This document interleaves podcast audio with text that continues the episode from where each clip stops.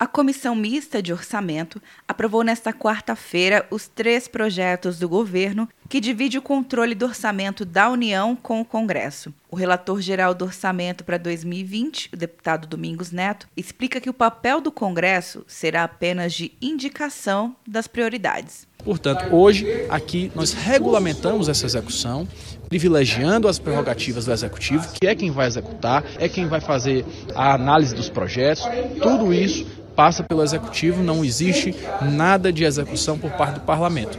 Apenas a indicação das priorizações naquilo que foi acréscimo. Então, isso é o que foi aprovado aqui na comissão, a C M O termina o seu papel e agora vai ao plenário do Congresso. O P L N dois define as regras para a execução do orçamento impositivo, aprovado na terça-feira. O P L N quatro muda as leis orçamentárias em troca da manutenção do veto presidencial, para impedir que trinta bilhões de reais em emendas impositivas estivessem nas mãos do relator-geral do orçamento de dois mil e vinte.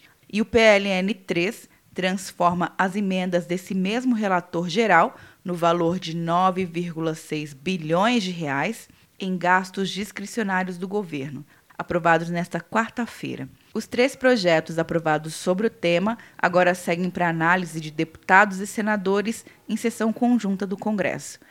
Quer um ano sem mensalidade para passar direto em pedágios e estacionamentos? Peça a Veloia agora e dê tchau para as filas. Você ativa a tag, adiciona veículos, controla tudo pelo aplicativo e não paga mensalidade por um ano. É por tempo limitado. Não perca. Veloia. Piscou, passou. De Brasília, Luciana Castro.